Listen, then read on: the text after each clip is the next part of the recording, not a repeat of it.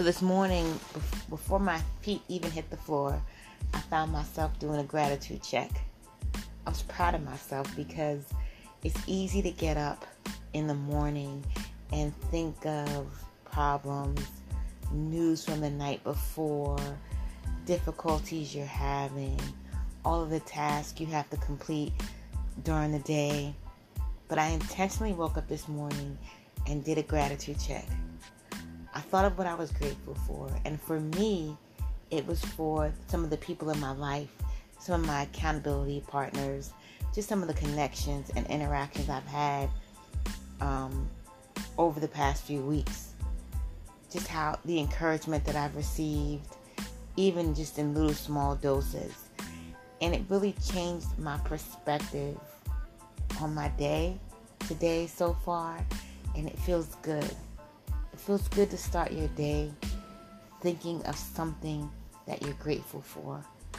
If you're anything like me, you're getting all type of notifications on your phone, all types of emails, you know, just all types of correspondences and you're trying to weed through everything and sometimes you can lose sight of the simple things, the things that are good, the things that are working.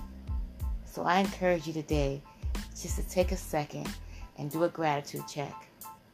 Just kind of leave everything else to the side and take one second, one minute. It may take longer than a second. One minute to think about what you are grateful for. It will definitely change your perspective in your course of the day. Have a good one.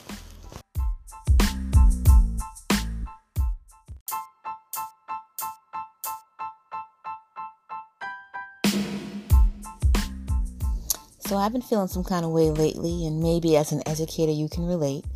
There are times when I struggle with resentment. So over the last few years, I've had to learn how to redirect my feelings in order to avoid the emotionally draining impact of resentment. You know, sometimes we're carrying heavy feelings around and we're not even aware of it until something very small happens that unleashes like a big storm of emotions.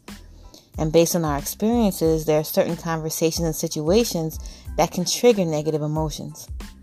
Now, the problem comes when we get stuck in these emotions, allow them to fester, and take way too long to gain back our positive momentum. One way to begin the shift from resentment to resilience is by speaking up. It sounds simple, but it's not.